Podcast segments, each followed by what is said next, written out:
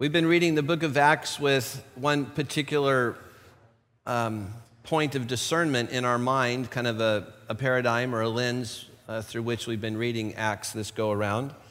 Um, we've been reading it in the message because while the message, of course, has its weaknesses, one of the things that it does really well is sort of drive narrative and allow you to see the story and the sort of the woof and wharf of the story in a way that other translations don't. And so we've been trying to see how is it that the Holy Spirit forms the Jesus life in us? And what's particular to this morning, I think, is that the Spirit forms the Jesus life in us by creating in us Jesus' love for outsiders. The basic background to this passage is that Israel's been living with this vision that they've been desperately hoping would come to pass. This vision that a person would rise up after the kingship or after the likeness of the kingship of David, and that this person would be their Messiah. Well, central to this vision was that Israel would be restored, that its separation, the tension between the tribes, the, the uh, disobedience to God, the loss of their central story, their identity, their meaning, that all that would be restored. And that when that happened, the Gentiles, the outsiders, would join with them and that these outsiders would know and love and serve the one true God. That's kind of the story that's lying behind this passage this morning. It's what the psalmist meant as we read this morning Lord God, let your glory be over all the earth, not just Israel, but all the earth, so that I can praise your name amongst all the nations, which is the basic Hebrew concept for what is not Israel. And I will sing your, of you and your fame amongst all the peoples. So, this is what Israel has been anticipating, but it proved hard to accept when it actually happened. So, as we read in the narrative this morning, as it started happening, you know, we read it first in uh, Acts 10 with uh, Cornelius and his whole household coming to Christ. So, this has been unfolding now for, you know, four, five, six chapters here. And at some point, as the scripture said this morning, some Jews showed up from Judea insisting that if you're not circumcised in the Mosaic fashion, you cannot be saved. Now, this is, uh, gets us to a really important point this morning as we think about the church's ongoing conversation with outsiders. It's important to note that this is not the tradition compromising, because you know that's what's being said. Look, fundamental to Jewishness is the male head of the house has to be circumcised, or he and his family aren't in. How can you be saying you're taking away the fundamental identity of what it means to be God's people? You can't take that away. That's compromise. I mean, can't you just hear the elders and the traditionalists and others passionately carrying on that argument? Well, I think what you need to see is that this isn't the, the tradition compromising, this was the tradition being fulfilled, but in a very surprising way. The way to think about it maybe would be something like this What if you passionately believe in the rapture? Only to one day see Jerusalem descending to earth. You might go, well, that's a bit surprising. I thought it was turn or burn, fly or fry. Um, you know, you might think this is a bit surprising. This sort of messes with my eschatology.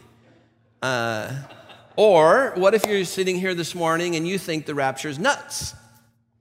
And you just think it's a crazy invention. It's only 150 years old, you know, blah, blah, blah. You know, I don't believe in the rapture to only find yourself in the air with Tom going, Tom, what, what are we doing? Um, aren't you teaching today? Um, well, something like that is happening to religious Jews in the first century. Something that they've anticipated literally forever is happening, but it's happening in surprising ways.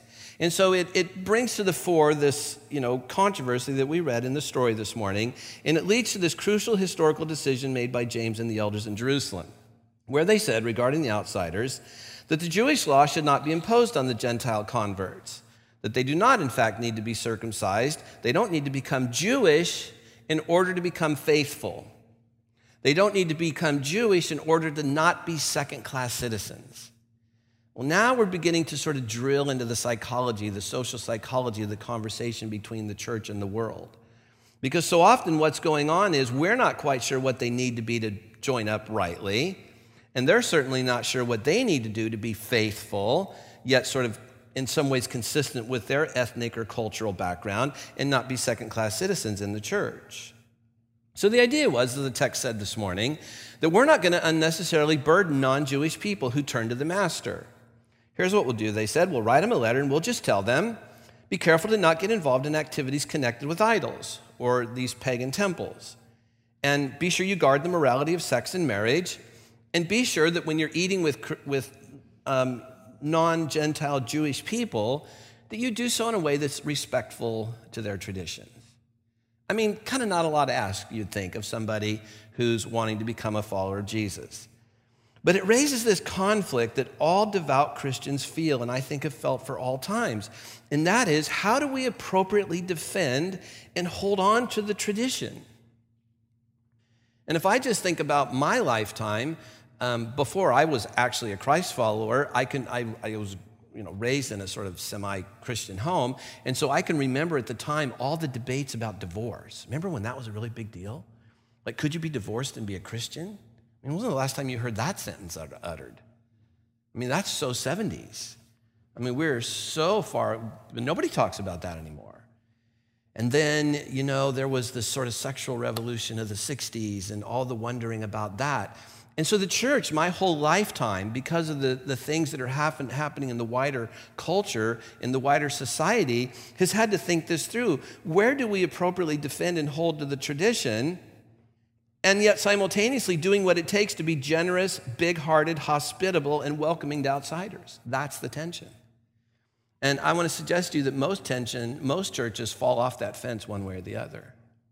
And I'm hoping that by God's grace and the power of the Holy Spirit, we can find our way to stay in that tension. That we don't abandon the tradition, but nor do we abandon the culture who struggles with the tradition. But we find a way to stay in conversation with them in generous, big hearted, hospitable ways. Uh, some of you may know that a year or so ago, I did a book uh, called The Outsider Interviews where we took the research of David Kinnaman in his book unChristian, and we went around America in various cities filming young people, asking them what they think about Jesus, God, religion, the church, Christianity, that sort of thing. Well, uh, the publishers asked us to redo the book, so we're redoing it, and we're going back to these outsiders that we interviewed and asking them, hey, anything different in your life a year and a half down the track? I don't know, maybe it's been two years since we did these filmings, I can't remember. So we've been going back to them to get little snippets to put in the, the new revision of the book. So this is from a girl named Sarah, and I can't remember where we met her, either Denver or Phoenix. I remember that she's a stewardess for Southwest Airlines because we were bantering about that being my airline of choice. And, uh, and so here's what she said when she sent us back an email this week, kind of updating her life. She said, I think it's harder for us as Christians to express our belief on tough issues because society has put a stigma on anyone who isn't tolerant or accepting of certain lifestyles and choices that don't match up with the Bible. Now, just to remind me, when, when we met her, she was kind of right on the fence. She wasn't sure what she thought about Christianity, but obviously she's come over the line now. She says Christians have been labeled as narrow minded, intolerant people. She says it's more important than ever to really listen to outsiders but where I really struggle is having the courage to express my own beliefs in respectful, tactful ways. I think the best way to connect with someone with different beliefs is to listen to them, to respect what they're saying, and to be honest about my own beliefs. The most important thing is to stay in their life and to continue to show them that I love them no matter what. I think Sarah gets it. She's kind of like a Cornelius who was very recently an outsider and now is an insider. And I think she gets that fence where we do have a tradition. We do have a, a something called Holy Scripture. Um, we do have God, the Holy Spirit, speaking to us. There are some kind of, you know, really tangible things here that we hold on to, but we find a way to hold on to it, I would just say again, in big hearted, warm, welcoming ways. Well, as I've been thinking about this passage all week, um, it brought to mind to me something I hadn't thought about in a long time, and that is the problem of biblical application. Um, it's not as easy as you might think. There's a big word for this. There's a problem of hermeneutics.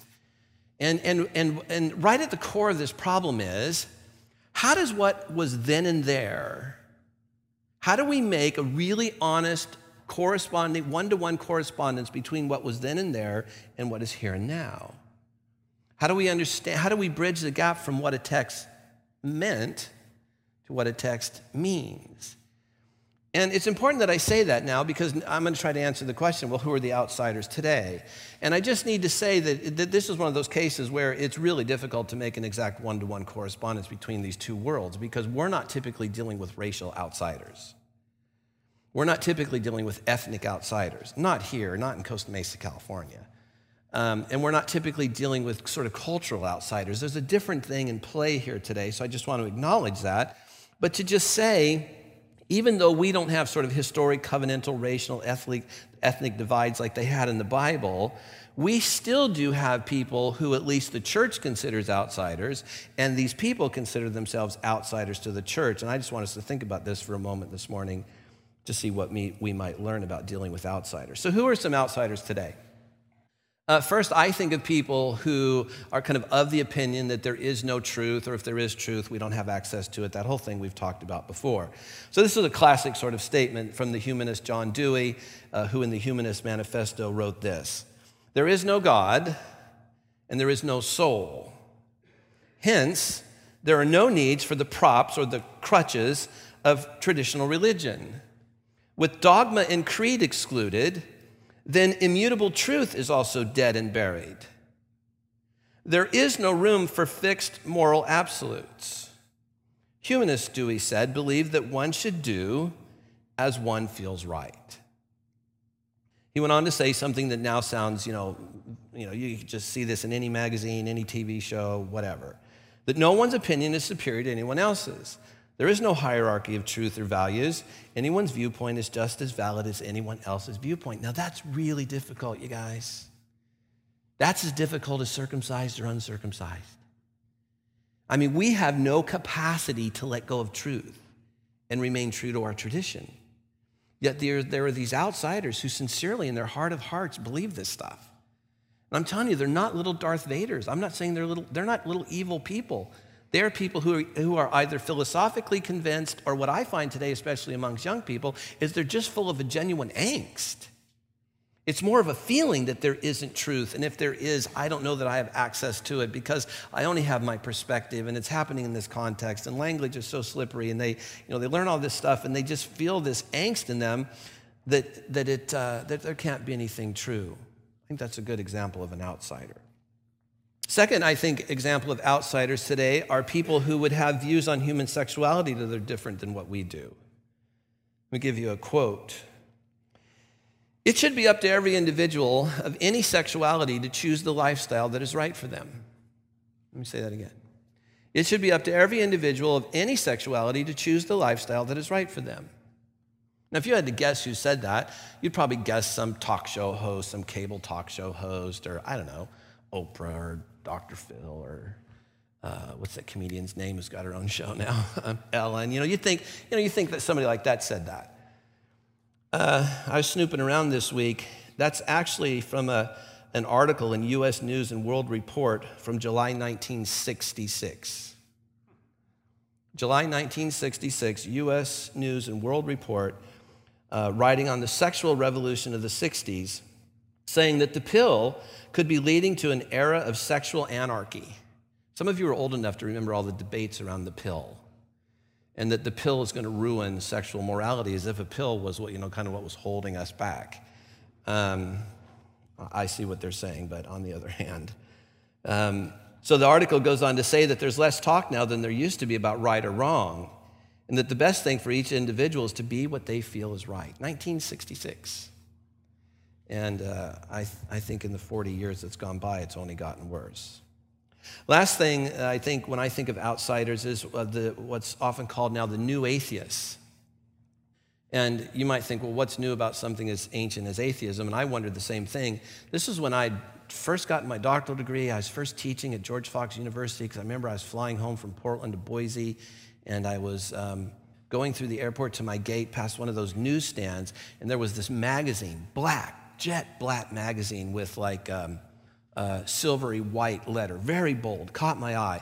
Said the New Atheist. I think it was Fast Company, or what's the other magazine? I think it was Fast Company. And so I, I picked it up and I read it. This is four or five years ago. Well, now everybody knows of Hitchens and Dawkins and all these guys. But here's what's new about the new atheists the atheists today aren't people who are just sort of philosophically disinclined to believe in God. They say the church is evil. And they say that unless we stomp out religion, that religion is going to destroy humanity. And here's a direct quote. I don't remember from who, though. That um, false ideas foisted on children are moral wrongs. So, Barbara over there across the courtyard with those little kids, in the mind of these new atheists, is evil. You do not force false ideas like God on children and claim to be a moral people. Tough stuff. These are the outsiders. The outsiders today are people who think there is no truth, we claim to be truth, we're narrow and ignorant. The outsiders today, just as an analogy, you know, just as kind of a snapshot, are people who think we're sexual prudes. The outsiders today are those who think that we're actually the problem on the earth. An article I saw in The Economist a couple years ago on an airplane said this. I think this is, I'll get it right. Said that when historians look back on the late 21st, 20th century, and 21st century, that they're likely to see religion as the prime animating and destructive force in all of human affairs. So, you know, it's easy to read a, a narrative like, like Acts and think, dang, that was big stuff. But you know, James and the elders in Jerusalem, they made a decision. And you'll note that they actually did make a decision.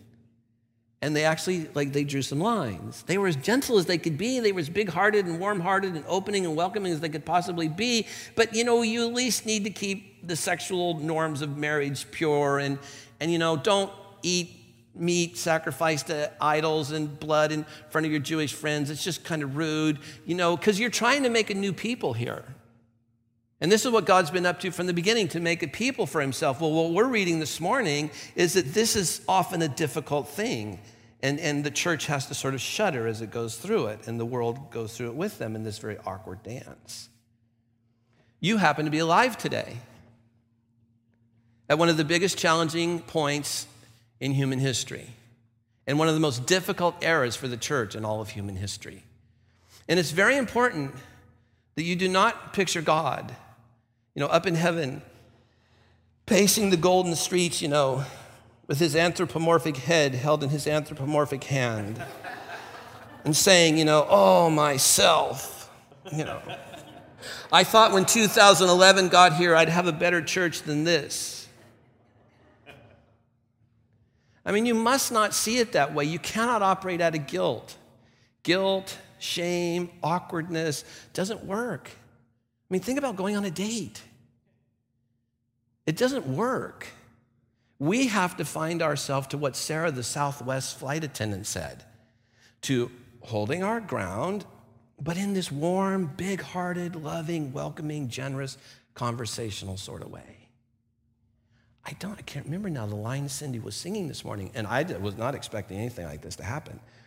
Um, but there was a line that we sang this morning, and I was sitting here and all of a sudden, I pictured the night that Debbie and I were converted at, out at, um, uh, was Calvary Chapel Riverside at the time. And all of a sudden, I just flashed back on that. And I realized something I had been thinking about all week that I was once an outsider. And maybe you were too. Maybe you were scared of God and the church. Maybe you were confused about church. Maybe you were ignorant about church and thus afraid to go. Maybe you felt that you didn't belong. Maybe you were one of those people who said, I'll never darken the doors of a church. Maybe you were angry at the church, outside, yelling at it. Maybe you were rejected by religious people and rejecting them back. Maybe you were just busy trying to fill the emptiness in your heart. Well, to quote one of the least read Christian authors in America, in his book, The Outsider Interviews, Todd Hunter wrote, You are a Christian today because someone had the courage on your behalf to take the risk to start a conversation. Someone ignored the butterflies in their sick stomach to try to say just the right thing to you. I think a way forward is something like this. Paul in 1 Corinthians 9 said, um, I've become all things to all men in order to win a few. You remember that passage, right? I love the way Eugene gets it in the message when he has Paul saying this I entered their world, these outsiders. I entered their world, and I tried to experience things from their point of view. But I kept my bearings in Christ. I did not take on their way of life. That, I think, is the only place we can stand as we go through this very difficult time in church history, trying to be faithful ourselves, but in faithful conversation with outsiders. I entered their world. I tried to experience things from their point of view, but I kept my bearings in Christ, and I did not take on their way of life. So we pause now to reflect. I wonder if you might pray with me this little prayer that I found myself writing as I was done with this sermon. Holy Spirit, create the Jesus life in me. Give me Jesus' relaxed ease around outsiders. Fill me with his love. Create in me his steadfastness to you while simultaneously staying connected with outsiders. Give me his generosity of heart.